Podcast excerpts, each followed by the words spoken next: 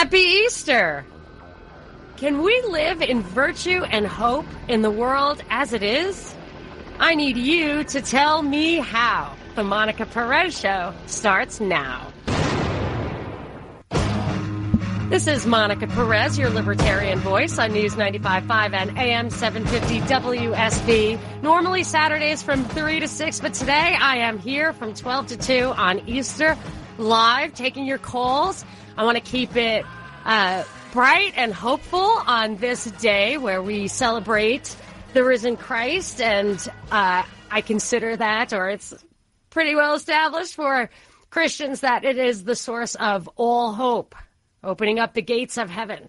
Uh, but I I'm a hardcore libertarian. I don't usually mix my politics with religion, and I I'm not saying that that that I mean I'm committed to that, but it doesn't mean that we can't talk about uh, morality. And I want to talk about doing good, doing right in this world as it is, because I've been thinking about it. Uh, as a matter of fact, I went to confession this week. You go to confession during Holy Week. And the priest like asked me a lot of questions. If I if I'm I mean, it was like unnerving. And uh, one of the questions he asked me was if I tithed, tithing, tithe, like give a tenth of your income to the church. And I was totally taken aback. And it, I asked him, I was like, obviously on my toes because, and this is the question that I've been thinking about ever since, is this is a welfare state. I mean, I, I really believe that the progressive tax system is set up so that anytime you have extra money, it's absorbed by the state. And they do that primarily in the name of uh, charity, of welfare, of redistribution of wealth. So, by my calculation, which I've done on the air before, I won't bore you with it, but the all the governments of the United States take 40% of the productivity of the private sector. They spend 40%. They don't tax you at 40% because they run deficits and debt, but they spend 40%. And uh, in in my estimation, at least 80% of that is pure redistribution of wealth. Is just taking money and and using it to give people with less money stuff. So and and I believe it's designed to absorb basically everything you got, everything extra you might have. Uh, and I so I look at that. Let's just assume, I mean, we can hash out whether people agree with me on that or not, but let's just say that's the way it is, or something like that. That that there's a question there of do you what is your moral obligation? As I don't believe in the state doing that, but they're doing it. So do I have to consent and do it voluntarily? Do I still have to give? The priest didn't really give me the answer. I mean, I think I kind of stumped him. Uh, and in particular, for uh, this example, which is it's a church here in Atlanta I no longer go to, uh, kind of for this reason and others, was that they had a woman uh, asking for donations to Catholic charities. She was doing it instead of the homily, which makes me crazy.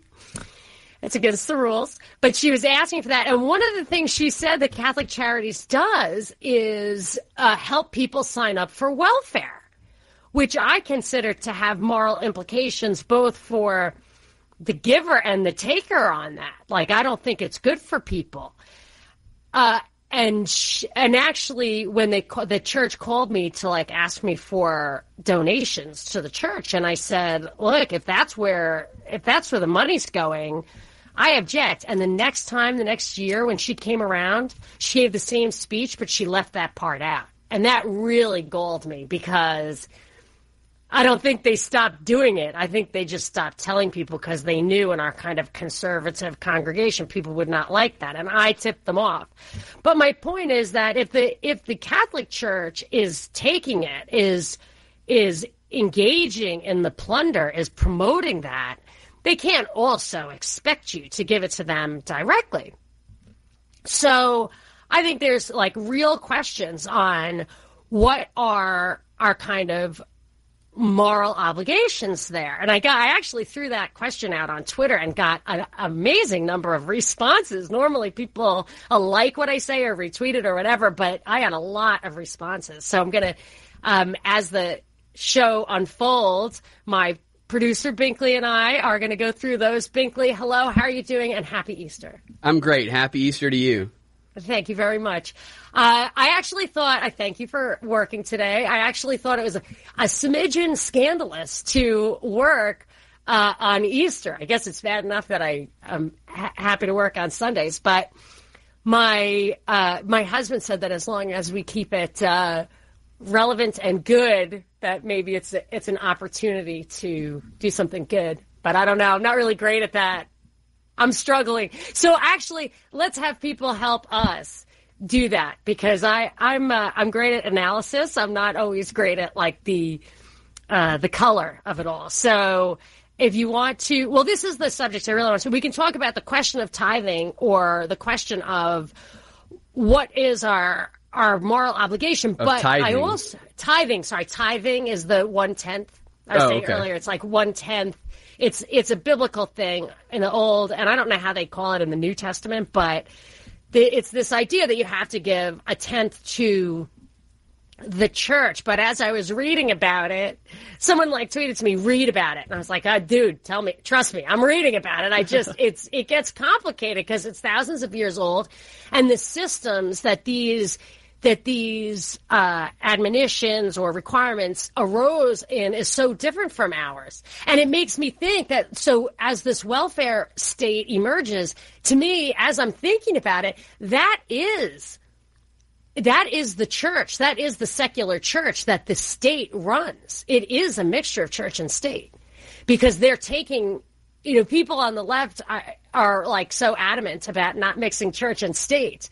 It's just, but that is, uh, it, it, that is church and state. So that's like when I was looking back, that is the function of this tithing and everything is that it was, I believe, from what I can tell, but of course, like when you start going down this road, people, millions of people have de- dedicated their lives to studying religion and theology and uh, all and the Bible. So I'm not going to, definitely not going to, going of figure it out.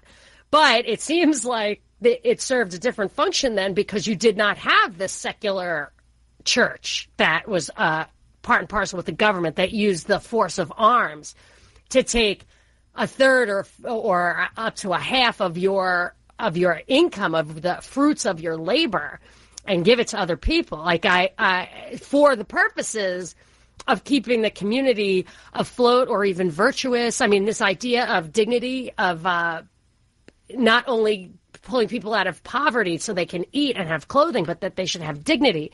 That's part of it too, of education, of a church's perhaps responsibility to educate. And, I, and what I was reading about the Old Testament, that that was part of what they used the money for, was um, a kind of bigger social responsibility. So I see it as that is the church in the state. Now, not my church, but I'm just saying, like, how do you get around that? And if the Catholic Church vehemently objected to that and refused to participate, I might uh, stand with them.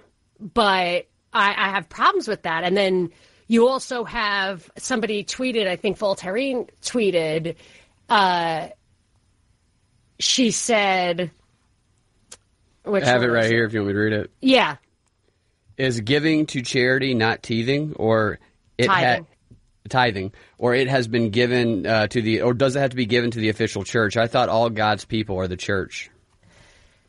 She, yes, and she followed up. Uh, I forgot to highlight this one. She followed up with a tweet that said, I didn't like. Now, what she said, see, I, I don't want to put words in her mouth or own this, but she said she doesn't like to give to, is it the Catholic Church? I don't know what church she was talking about, because they do political things with it, uh, including. She, I had never heard this before, so maybe I'm going to solicit from her a, uh link on this where they want to have lighter rules and sentences on pedophiles. Is that possible? Have you ever heard that? I have not heard that expressed. Yeah, But I mean, I, don't. They know. do have some some shady stuff. They, I mean, that's the thing. Like to to start that rumor in the wake of the scandals. I don't know if it's if it adds support to it or not. But I, I she's a pretty straight shooter. So hopefully, Voltairine, you can you can tweet me a link to that. But um, but the the point is, like all of a sudden, and other people tweeted that it, it's why I object to taxes. It's like I don't believe that what they're doing is good. I actually think in a lot of cases it's it's actually bad. So uh, I've got issues with that. But what I had really intended to talk about today, as far as uh, what we can do to kind of um, redeem ourselves, let's say, is uh, is think about the works of mercy. So last year I did a show on Holy Saturday and I talked about the virtues. I mean, these things are delineated in the Catholic Church, and I'm sure in you know every major religion has ethics that are laid out. And one of the things I used to put up on my on my bulletin board in my kitchen is not only the virtues but the works of mercy, things you can actually do. And my father used to, my mother does it, but she didn't talk about it. But my father used to say, like, you need to look for opportunities to exercise these works of mercy. You have to look for it. It doesn't just like show up on your doorstep. Sometimes it does. Like I think when I had a son who had Down syndrome, like God was like, you know what? You're just not, you're just not putting yourself out there. So we're going to put it right in your home and you're going to have to feed this hungry kid for like the rest of his life and all that. Uh, but now that's a joy. So I, um, you know, it's time to look outside. So I want to go through what the works of mercy are and how we can kind of jibe that with the with the welfare state or immigration issues. You know, it's like it's interesting, I think. So let's do it. 404-872-0750, 1-800-WSB Talk, and we'll read some tweets after the break at Monica Perez Show. Monica Perez. Evil does seek to maintain power by suppressing the truth. On News 95.5 and AM 750, WSB. I have a prize pack for you. The Arrow Exterminators Weekend Prize Pack is a pair of tickets to see Jeff Lynne's ELO live in concert Friday, July 5th at State Farm Arena. That is a great show. I saw a um, preview of that show, like a practice of that show. It was awesome. Tickets are on sale now at livenation.com, and the first to call 404 741 0750 gets that prize pack. I want to uh, go to a call. I'm going to Tony and Canton. Tony, you're on with Monica. Hi, Tony. How you doing? Good. Um, I'm a I'm a pastor, and I wanted to say something about the tithing. Great. Um, really, it's it's you shouldn't be doing it because in Hebrews chapter seven and eight, it, it's called a, fleshly commandment. And back in the days when they were doing tithing, you didn't have churches all over the place, so you had like temples and sometimes they have like the Passover. It would take you days to get there. So once everybody got to the Passover or the temple, like if I had a bunch of chickens or this person had a bunch of livestock, I would bring a tenth of mine, you would bring a tenth of yours. And when we had the service, then we would all enjoy and eat because you you had livestock, you had vegetables, you had the wine. You bring a tenth of whatever you're doing. But now today, churches aren't they're not sharing with everybody what they're taking in. You know, so the church was kind of like the pillar of the community. Now it's kind of like paying taxes. If if that's going to everybody, so the churches is using an old time uh, law to still take get money because it clearly said in Hebrews chapter seven and eight that Jesus said that it was a carnal or fleshly commandment. We really didn't have to do it. So, you know, yes, if you read all of Hebrews chapter 7, it'll tell you from the beginning to the end and 8, it was changed when Jesus was crucified because he said, it, you, you would no need to be able to take care of the priest anymore. I'm the final, I will be the final sacrifice. It'll be there's no need for them to be taken care of. It's a carnal, fleshly commandment made by man and not by God. Oh, so, that is excellent. And you know what? The uh, I was taught that everything changed when uh, Jesus rose from the dead today. But I love that. Thank you so much. That was just what I was looking for. I'm going to read into that. Greatly appreciate it. Let's. Uh, I've got some fantastic tweets to read, and I want to talk a little bit about the Notre Dame Cathedral fire. Uh, definitely nothing you've heard anywhere else. This is Monica Perez. Monica Perez. No, never give up, never surrender on News 95.5 and AM 750 WSB. That was Galaxy Quest. Oh my gosh. Uh, the first time I saw that movie, I just stumbled into it. I had no idea. And I'm a huge Star Trek fan. And it's like a parody of Star Trek. Oh my gosh. I mean, it was one of those times when like my kids thought there was something wrong because I was crying laughing. anyway, that just proves that like a no, you're gonna watch the movie and just be like, is she an idiot? like, what the hell?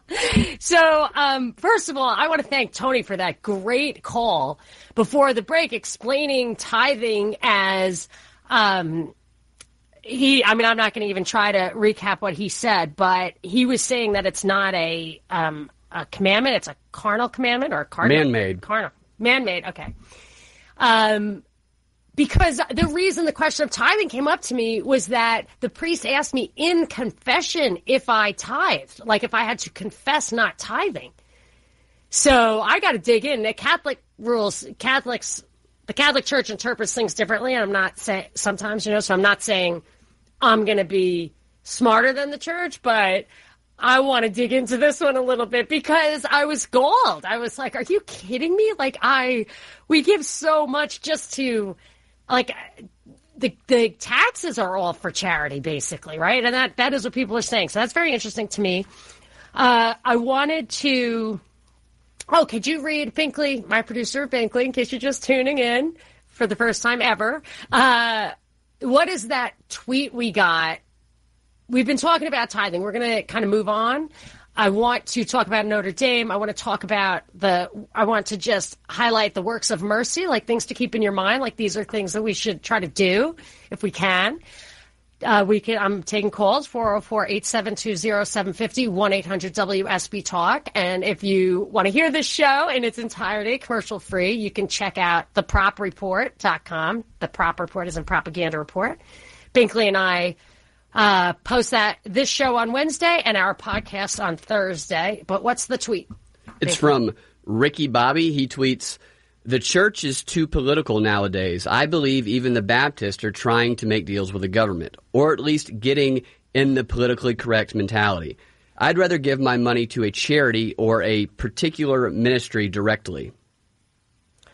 Uh, I I feel the same way. I mean, my son has Down syndrome. I like to put all of our resources into that, but the thing with that is, I mean, it gets very lopsided and has to afflict you before you engage. However, that may be a self-regulatory mechanism where the people it afflicts the most uh, are the things things that are afflict a lot of people are the things that get the attention and money. Maybe that's a, a good way to do it. Although that leaves things that afflict the poor more than anyone else uh, in the dust. So there's there's room for a lot of different approaches. I think I want to uh, take a call, but first I do want to just identify the corporate, corporal, and spiritual works of mercy. Altogether, there's 14. There's seven each, corporal and spiritual. The corporal ones, I'm going to read the first four, and every one of them raises questions for me in the welfare state or the nation state.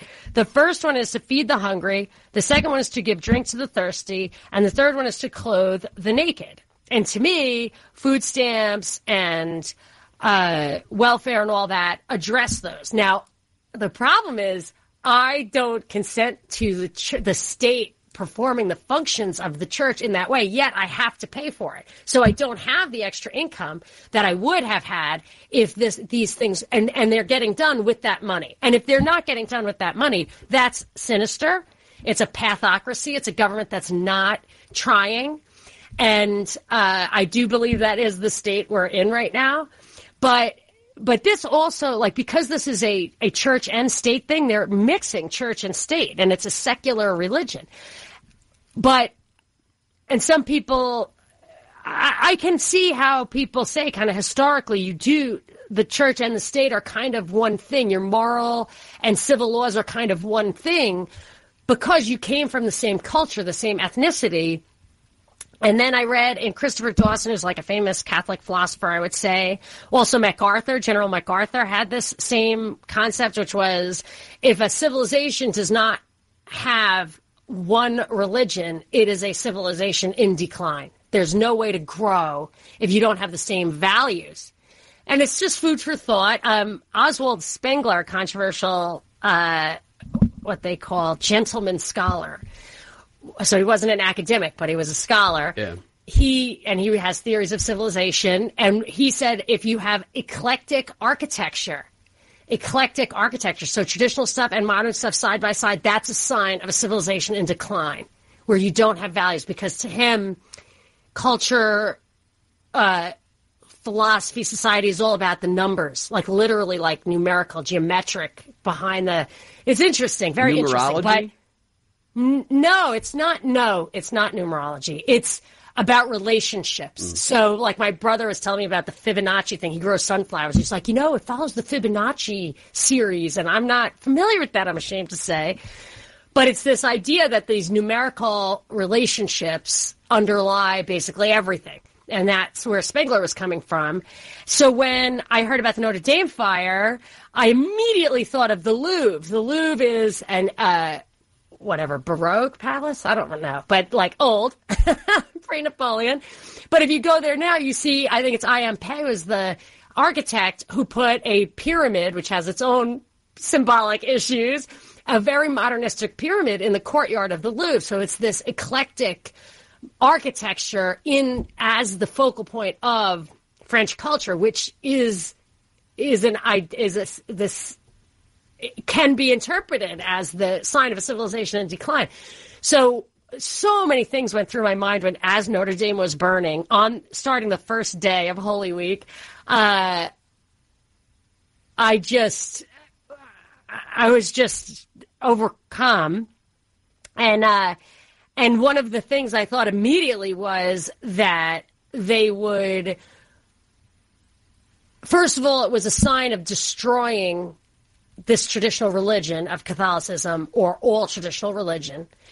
And I had had this idea before where they're, I just really puzzled. I was like, the 20, I, I, year, a couple of years ago when I was first really grasping this idea of the dialectic as motivating all political action these days, the dialectic being uh, the thesis, antithesis, and then synthesis, or problem, you know, crisis, reaction, solution, whatever. So like all political action nowadays is motivated by one a thing happening, people reacting to it, and then usually the state or whatever, somebody proposing a solution, but the solution was the policy goal altogether. So then you have to recognize that some of these some of these crises are initiated just to get the reaction and demand the solution. So that's how I see the world. And if you look back at the 20th century, the dialectic was capitalism versus communism, and the synthesis, what we have is social democracy the world over. They speak English, they're all, well, the same thing, and it's considered this inviolable virtue that we're willing to kill or die for. Now they're trying to bring that back just for for political purposes, the socialism, capitalism, but we're social democracy. It's that's what we are, and that's that was the outcome of the 20th century thing. Uh, and I just was puzzling. What is the 21st century dialectic? Just puzzling, puzzling, puzzling. And I just could not get away from the fact that the conflict in the world today is religious. It's like I, I just simplistically, if I the way I see it from our my perspective here, is Judeo-Christian versus Islam. Like that's basically what we're being served. And you could go back to Samuel Huntington and Bernard Lewis. They wrote Clash of Civilizations. One was a book, one was an essay, but they made it very clear what the dialectic was going to be. And I was like, okay, but what's the synthesis? I just really scratched my head because looks to me like the world power, the people who are behind all this stuff, want secularism, no religion. And I said, there's just no way around it. They must be, they have to be going for a kind of synthetic religion that they can co-opt into the world state. And, and I really just deduced it. And now I, so when this Notre Dame thing was happening, and then I started like paying attention to it. It's so funny once you like have your eyes open something, you see it everywhere. Then I started realizing that they did try the no religion thing. It didn't really work. That a religion, a co-opted religion, state religion is very powerful as a way to keep people in line with the with the state. So so I looked at so when when Notre Dame was burning, I thought they're tearing down the old, and they'll they'll maintain it, they'll rebuild it as a temple to what's called a syncretic religion, like a synthesis uh, that they'll put it all together. I believe I read I saw someone talking about how Sandy Hook, Connecticut, is a place where there's like a a new age world religion kind of headquarters there it's kind of weird, so I, I, should look into that. But the idea, I thought they'll maybe they'll do that with Notre Dame, and then I heard who was going to pay to rebuild it. All the people who are contributing, one of whom was Tim Cook, I believe. Who Binkley, do you not remember when he got that award from the Anti Defamation League? And we both commented when we analyzed his speech that he was absolutely preaching and he was being treated as a high priest. It was it was weird. Yeah, and one of the reasons he got the award was for banning Alex Jones being the first one, which for his what the uh, presenter said was his anti dangerous anti-government conspiracy theories. Yeah. So I want to get into um, I want to get into that at the top of the hour. I want to take a couple of calls right now. Uh, I'm going to go to Bob in Tucker. Bob, uh, you're on with Monica. Hi, Bob. Hi, um, happy Easter to you, and uh, Chag Sameach, if I said that right, to our Jewish friends. Um, I wanted to, you, you posed a question about tithes, um, and so I, I wanted to pitch in my opinion. Go, I, yeah, uh, you got. I read in, in the New Testament that, uh, you know, take it's translated "take up your cross and follow me," but I read an alternate translation, uh, which is the cross is the same word as staff, and so it could be translated as use everything vested in you and follow me. And so that makes the modern case for tithes, even if it's not a sacrifice of animals, it's still drawing near to God so that God will draw near to you and offering what you have in the service of his kingdom. I, uh, do you feel like it really should be a tenth of your income to your church? Well, it was in the uh, in the law a uh, tenth of your livestock or grain, and so why wouldn't it be a tenth? Um, now, I think you have a valid point that there is this secular religion that is taking one third of our income, right? And so some people just don't have another tenth of the original, or even a tenth of the remainder uh, if they're really in hard times. But I think that's something we should try to do because okay. you know, if we're serious yeah. about being servants, why not? I agree with you, and I'll tell you why. I mean, I'm not. I, I how people want to interpret what you're saying. I don't know, but what I'm agreeing with is it, it, the spirit of that is valid, in my opinion, in that First of all, I believe that materialism, that it's a zero sum game, materialism and spiritualism, that materialism crowds out spiritualism. And if it is, it's it actually is probably only really effective as a personal as a as an enrichment for you spiritually, not even where it goes or what it's for, but that it helps you master or you know master materialism that that the sacrifice itself gets you where he wants you to be. And that is that is consistent with Christ's message from top to bottom all right, I'm going to think about that as I take a break and then come back to Heidi. And then at the top of the hour, I want to talk more about Notre Dame. This is Monica Perez. Monica Perez. It's all real. Oh my God, I knew it. I knew it. I knew it. On News 95.5 and AM 750, WSB. So Keith called from Dallas, didn't stay on, but he said the federal government funds churches to support the poor. And I know the Catholic Church takes money one way or another, signing people up for welfare or whatever. Uh, I don't like it. I think it's a conflict of interest. But um, but Binkley, my producer and I were talking at the break. He was a little confused by the confession thing. So, and I know that's true. Like people who are not Catholic don't necessarily get it. But you go to confession, which is a sacrament. It's great and you confess mortal sins, stuff that can get you into hell. And uh, and it's not like you're you just go straight to heaven after that. Like you still have to go to purgatory and atone for the sins and the fires of purgatory. Isn't that up for interpretation?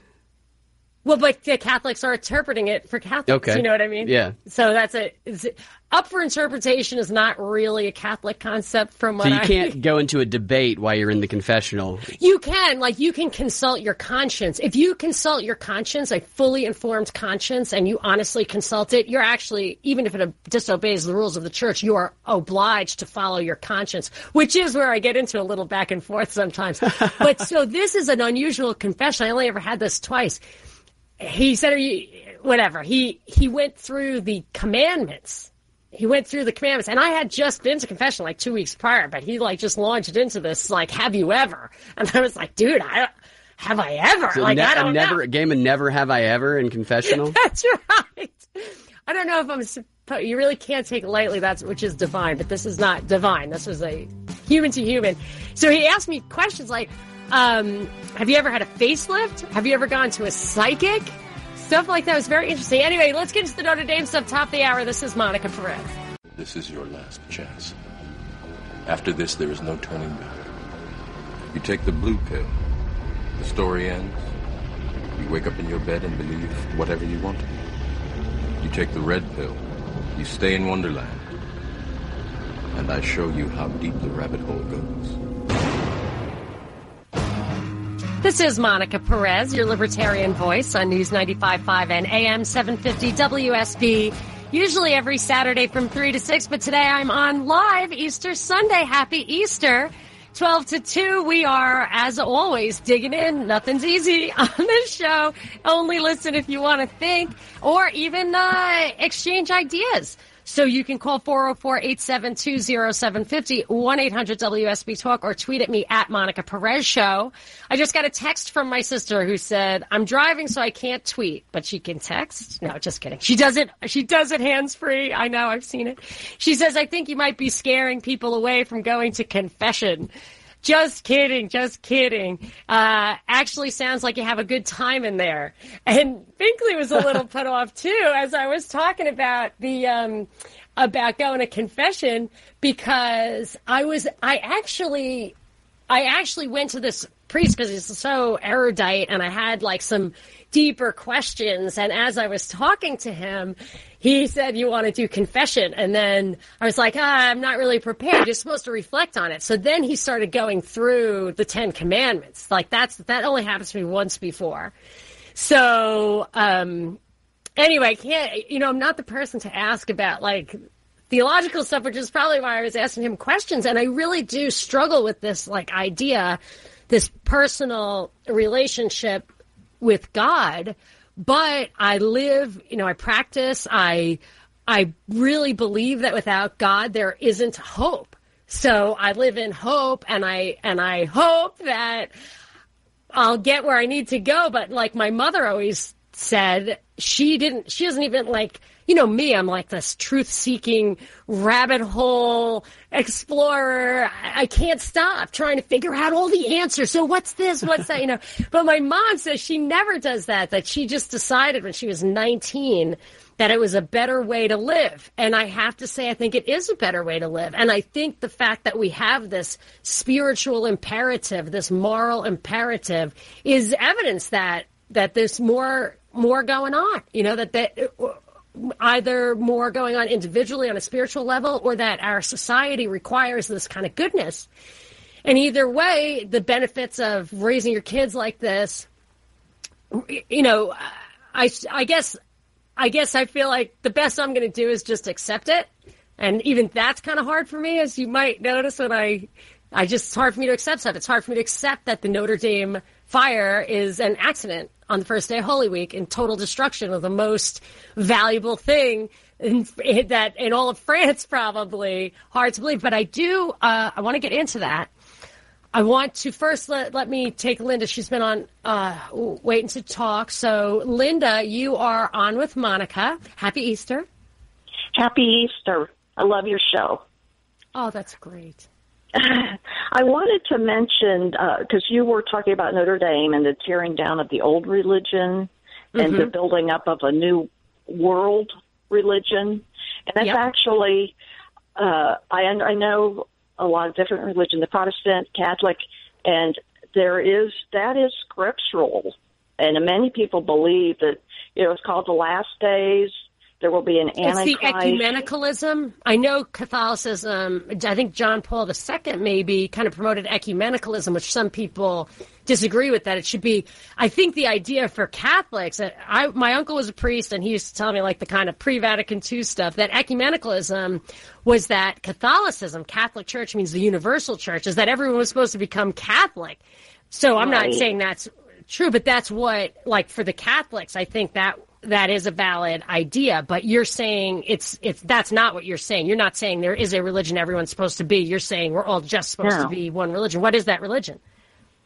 Well, what what it, it's more that uh, there's a, a, a one world religion that is anti God that will be established in the future, and that's the process we're actually going through. You know, we're seeing right before our eyes is that there will be an antichrist that will.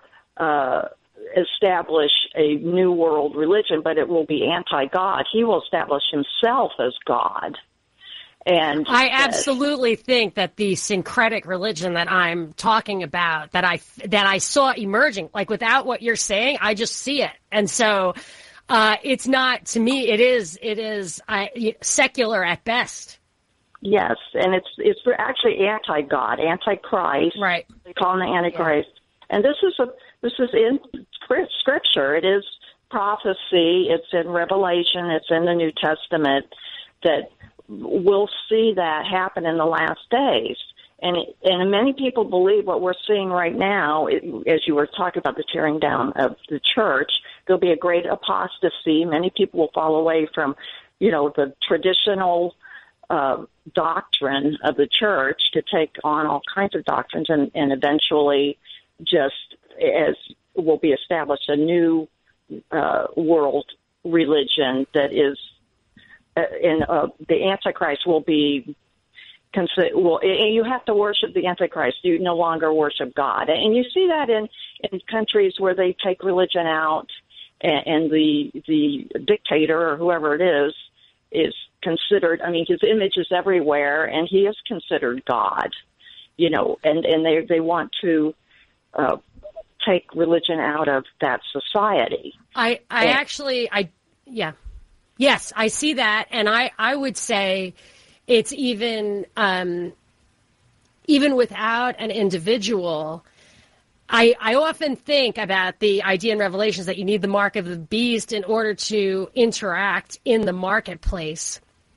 And that when you look at what's happening with social media and credits, if you watch that show, that British show, Black Mirror, uh, if you see that they'll shut down your access to banking if you don't do what they want, that, um, so like if states have drug laws that differ from federal laws. They were keeping people from being able to use banking. Venezuela, like it was having problems accessing the world marketplace.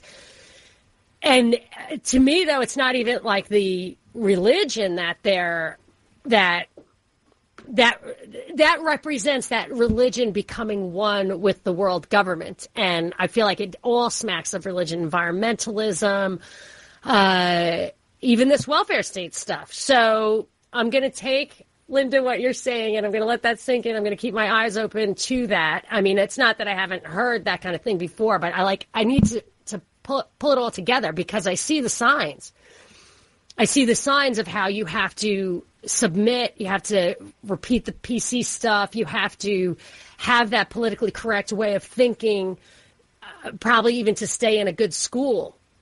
And that is total control over your mind and heart. And you must accept that morality in order to live, in order to engage in the marketplace. And I think it all it's all going to the same place. I do believe we're we're seeing that emerge before our eyes. Thank you so much for the thought provoking call.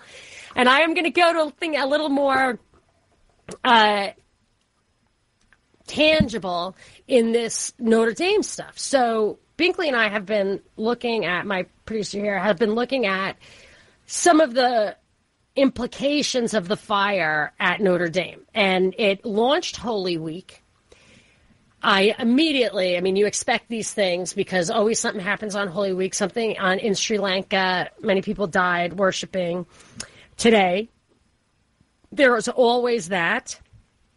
I believe a lot of these events uh, are created to get us to fight each other with uh, from a religious point of view that's an old kind of CIA trick is to create tribes and religions and overlay this historical or even ancient conflict in order to you know kind of they they region that up in order to get us to fight so that we can force an outcome and still feel like it's moral to force that outcome. So like I, I don't always trust what you see is what you get with these stories. And the thing about about Notre Dame, I just it, it just it, it's too valuable a thing. Like this idea that government is just totally incompetent is belied by the fact of our FAA and all the airplanes that our government. I mean, they really need those air travel to work for us to have transactions because they tax transactions. They tax the productivity. That's why they always want the growth, growth, growth. They want tax, tax, tax. So in France, they do want they want revenue and stuff.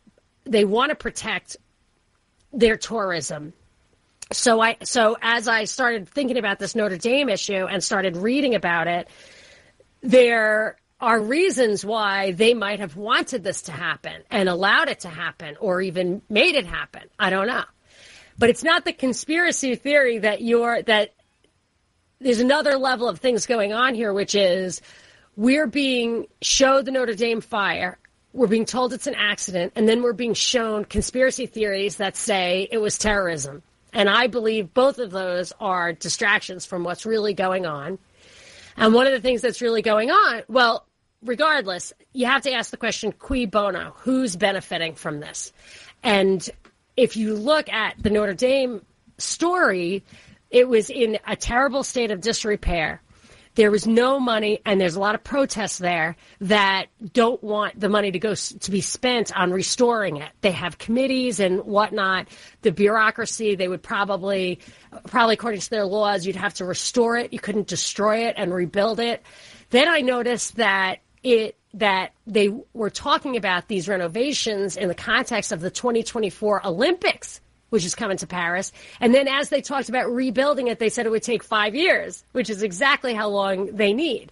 And now all of a sudden, this church is a victim. It's an emotional situation so that corporations and oligarchs and rich people all over the world can give tons of money. And what's going to happen when they give tons of money? They're going to have a say in what it looks like. So then you say, well, we have to capitulate. It has to be kind of secular. And people suggesting that this is uh, something that has to do with the Catholic Church are completely wrong. This, the government of France owns that. The church has exclusive perpetual rights to use it as a religious place. But they are not rebuilding it. They have nothing to do with that. I don't even think they have any say over it.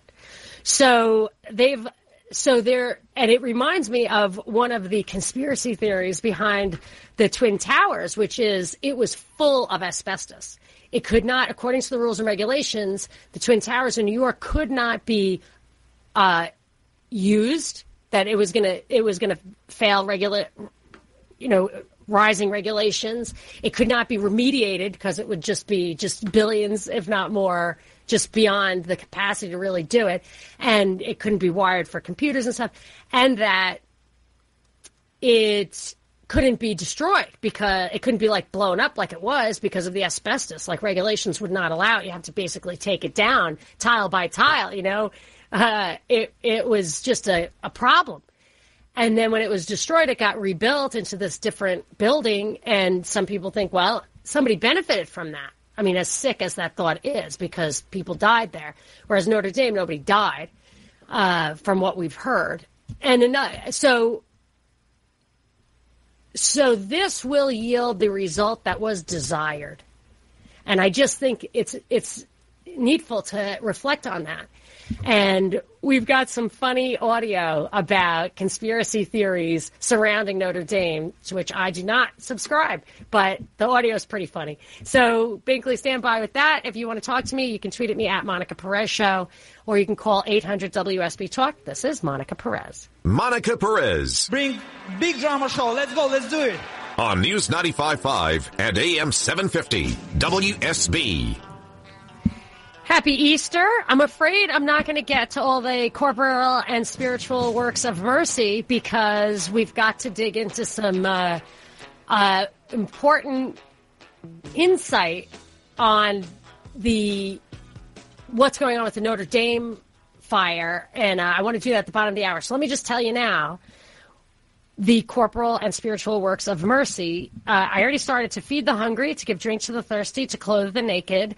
The next one, to harbor the harborless, at More News One, points out that that is a tricky question um, in the age of the nation state with immigration. Uh, how do you deal with that? So my theme so far with this, or the my struggle really, because I don't have an answer, I'm not trying to tell you, is that in the in the welfare state it's hard to sometimes charity is hard. Sometimes these works of mercy are hard to accomplish because there's real conflict. Like one of them is to bear wrongs patiently. If you bear wrongs patiently and the wrong the wrongdoer is doing evil like you know you got to you got to strike that balance.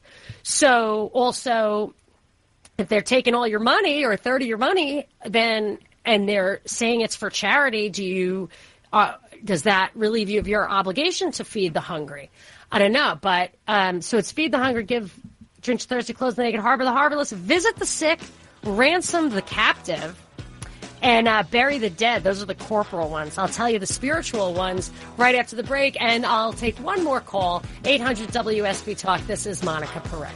Monica Perez. They think they control the galaxy. I disagree. On News 95.5 and AM 750 WSB. I am the Libertarian Voice on WSB. Saturdays from 3 to 6 normally, but today I'm on live. Easter Sunday. Happy Easter. 12 to 2. So, uh, we're in the home stretch, but we have lots more to come. I wanted to, if you want to hear the show from the beginning, go to the Prop Report, as in propaganda, the Prop Report. Wednesday mornings we post it. Thursday mornings, my producer Binkley and I post our podcast. So you get uh, a lot of good listening, like three hours of commercial free listening. Thank you, WSB, for some of that. And I just went through the corporal works of mercy. I'm going to rattle off the spiritual works of mercy. Uh, four of them, Wikipedia said these things should not be practiced by non-experts, which just cracked me up. It needs expertise both in content and in tactfulness. I never heard that as a Catholic that you were that you were forbidden that you should not uh, engage in these works of mercy. they the four that Wikipedia cautions you against. This is you're this is going to make sense to you, Binkley. To instruct the ignorant, they're like, don't don't dabble with that. To instruct the ignorant, to counsel the doubtful. No, no, no. Mustn't let anyone. Uh, you can't um, tell people what you think. To have confidence in the truth. To admonish sinners, not allowed to do that, and to comfort the afflicted. I'm, I'm not even sure I know what that means, but these are the four things Wikipedia, not the Catholic Church. Wikipedia is a mercy expert, as we all know. Yes, that you should absolutely uh, only only be practiced by experts. Experts. Um, and mercy is about compassion.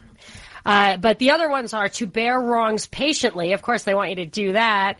To forgive offenses willingly. I have to say, I do say the Our Father a lot to remind me to uh, to forgive trespasses because I'm going to need so much of that forgiveness, and to pray for the living and the dead, which I did not. Uh, I didn't. Uh, the priest during that um, quite thorough confession asked me if I honor my mother and my father. I said, "Well, my father's dead," and he said, "Well, when was the last time you had masses said for him?"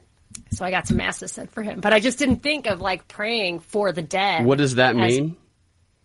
Like you can now this church is very scrupulous about it not being like a buying intentions. They they always say mass on in the morning and you don't have to like contribute. I do but you don't have to. And at every mass they will allow one person to be prayed for. And it just takes a long time. You have to write the name down in advance, but then they will pray, offer that mass for that person. Now, if they do like 10 of them, they said, this church says that feels like you're selling them. It's one mass and they're just doing it as a, because we, that's what we do. So anyway, I thought it was interesting.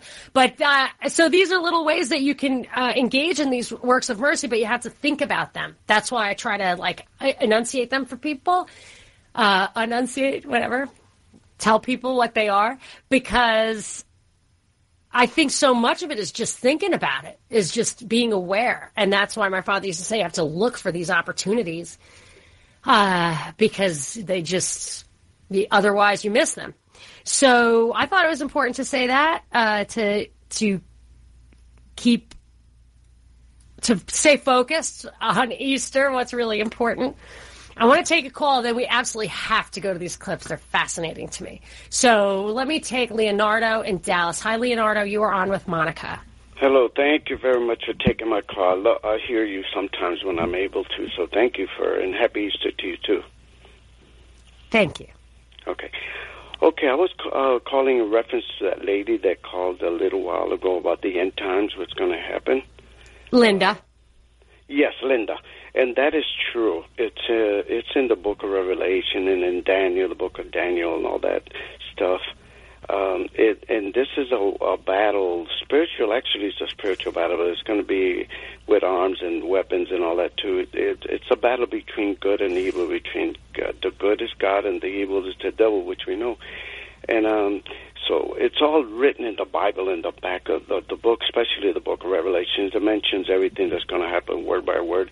And this is a revelation of Jesus Christ himself, what's going to happen. This wasn't man made, this was strictly out of his mouth through John, and he wrote it. And um, Jesus came into the world simply to save man, to save mankind, because of the fall of Adam. He's the second Adam, as we know and he came into the world that whoever believes in him. This is for whoever. You know, you don't have to uh, the, his uh, his not. It's not a. He doesn't. He didn't come to establish a religion. Man made religions up by names of churches and Church of Jesus Christ, the Baptists, the Catholics.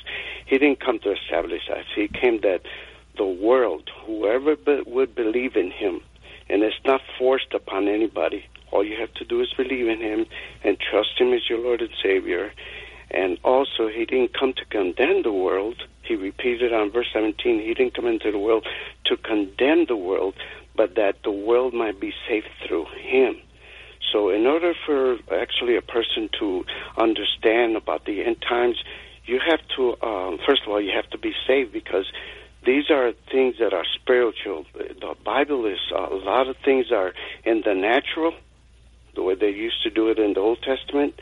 They used to kill, you know, the enemies in this, but now it's a battle. It's a different battle. This is a spiritual battle.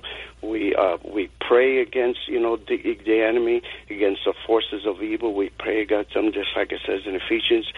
But um, you can't truly understand what's going on without uh, the spiritual insight that only through a, a communion with God, with Jesus and the Holy Spirit, that you can have. Otherwise, you'll be uh, in the flesh. You'll be comparing. Oh, this is what's going on. So, Leonardo, yes. I love, yes. I love what you're saying, and I, I'm, I appreciate it, and I uh, welcome the call, and I appreciate it. I, it's out of my, it's now you're out of my league. I am. I do I do believe that this is why I was like saying, do the just be aware of the works of mercy. I'm beginning. This is actually why I went to see the priest. I was like, I really need some grounding and some wisdom. I mean, it's not natural to me. I'm not a very spiritual person by nature at all, but I get the difference between good and evil. I get the ability to analyze. I get all that. And I find that when I just give this stuff thought, there is often an answer that's been waiting for me, but I could not see it because it, I wasn't ready for it. So one thing I think that I have said before that I feel like I've observed myself is that Christ's message really, uh, an essential, if not the essential thing, was this idea of of it being inclusive. That there isn't this out group, in group thing that religions tend to need, just like nation states. And I'm not saying tear down the borders or that we're ready for that.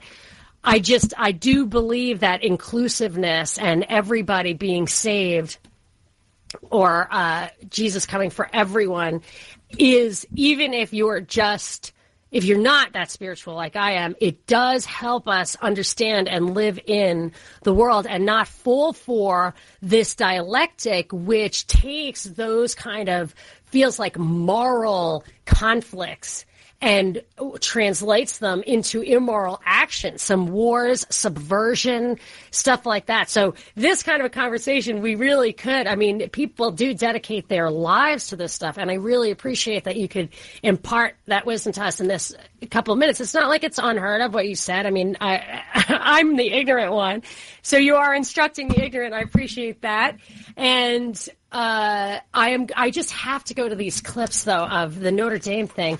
And thank you so much, Leonardo. And I am going to.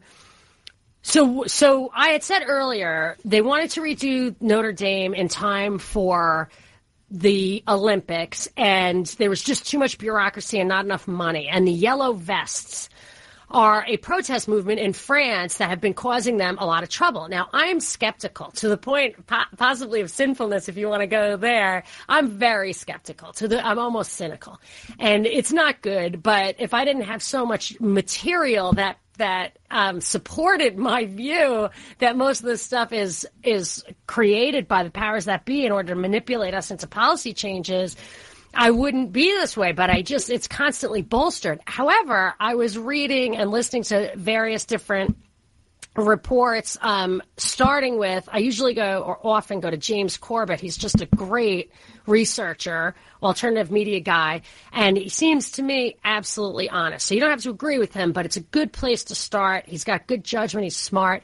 And I was reading about the yellow vests in France on his website and then clicked through some of the links and it seems like it might be legit and that the yellow vests are emergency vests that all drivers are supposed to carry in their cars and then a carbon tax uh, was imposed by Macron onto France, even though France produces less than 1% of all the carbon on carbon dioxide emissions on Earth, they have this debilitating tax. They have, they're paying $7 a gallon for gas.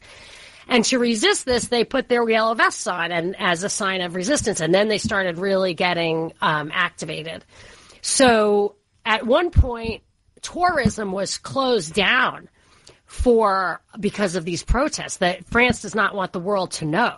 So maybe closing down Notre Dame during this period where they're revamping it, eh, you know, maybe even transforming that society, uh, it could be all part and parcel of a bigger plan. I don't know, but my theory is that it was it was they let it happen or c- caused it to happen because they're going to benefit from it. But there's other conspiracy theories going around, which I consider to be, I think they call them red herrings, like you're supposed to chase after it, even though it's not true.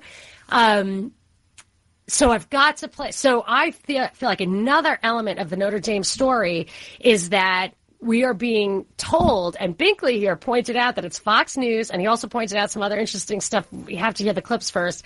That they are they are um, turning on the conspiracy theories. So I just we have to do this. Let's do the Shep Smith. Can I have the first clip, Rachel, and then I'm gonna I might stop you and then start it up again. This is Fox. I think it's a setup. Go. Philippe Karsenty is on the line with us, a French elected official who is in Paris now. Uh, Philippe, w- what what have you seen and what do you know? Well, I was um, I was uh, close to the scene when it happened, and no, I left the place because I, we want to let people work around it. Everybody's really under shock now in France. I would tell you something. It's um, even if nobody no, no, nobody died. I mean, it's like a 9/11. It's a French 9/11, you know and it's um, it's a big shock. I mean, this uh, church was there for more than 850 years. Uh, even even the Nazis didn't dare to destroy it. Um, and you need to know that for the past years, we had churches desecrated each and every week in France, all over France. So, of course, you will hear the story about the the politically correct, the political correctness, which will tell you that it's probably an accident. Sir, But sir, sir, I- we're not going to speculate here of the cause of something which we don't know. If you have I'm just telling you- observation, if you have observations or you know something, we would love to hear it. No, I'm just telling you something. What you need to be ready. No, sir, we're not doing that here. Not now. Not on my watch. Philippe Karsenty, it's very good of you to be here. Uh, we're, we're watching the at least partial destruction of a world icon Notre Dame Cathedral has been burning for two and a half hours. The initial reports we got were that the fire started in a construction zone in the rear. We are thousands of miles away, and the man on the phone with us has absolutely no information of any kind about the origin of this fire. And neither do I.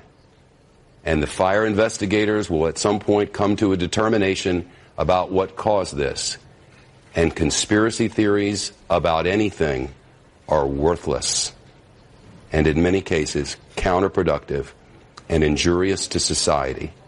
And those who entertain them are not acting in the best interests of the people of this planet.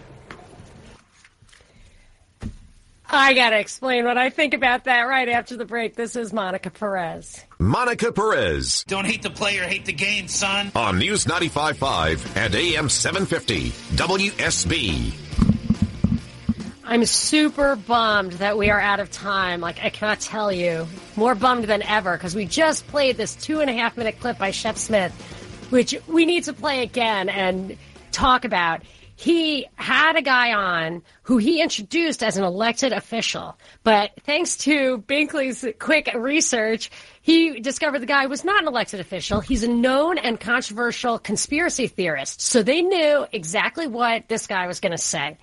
And they used it as an opportunity to shut it down. And Shep said this guy has no idea what started the fire. That may be true. And I don't think the guy said he, he didn't say he knew what started the fire. What he said was, there were a lot of desecrations of churches in France. I've seen the articles. People started tweeting the articles about that right away. And, uh, and he was talking about that. Those are facts in evidence. Facts in evidence that Shep Smith shut down. But the other clip that Binkley got for me was Neil Cavuto saying the same thing in the same way to Phil Donahue, not the Phil Donahue, the guy who runs, um, uh, he's a Catholic leader. I forget what organization he runs. Uh, he they were he was saying the same thing and Cavuto was like no we can't no we can't say anything that isn't true and the guy said this is true I'm telling you what's true and they shut this stuff down on purpose and they were actually shutting down unpatriotic facts because those people were bringing facts there's so much more to talk about you've got to listen we'll do it on the podcast uh, you can listen to this show Wednesday and listen to the podcast Thursday on the prop report. This is Monica Perez. Be back next week, Saturday, 3 to 6.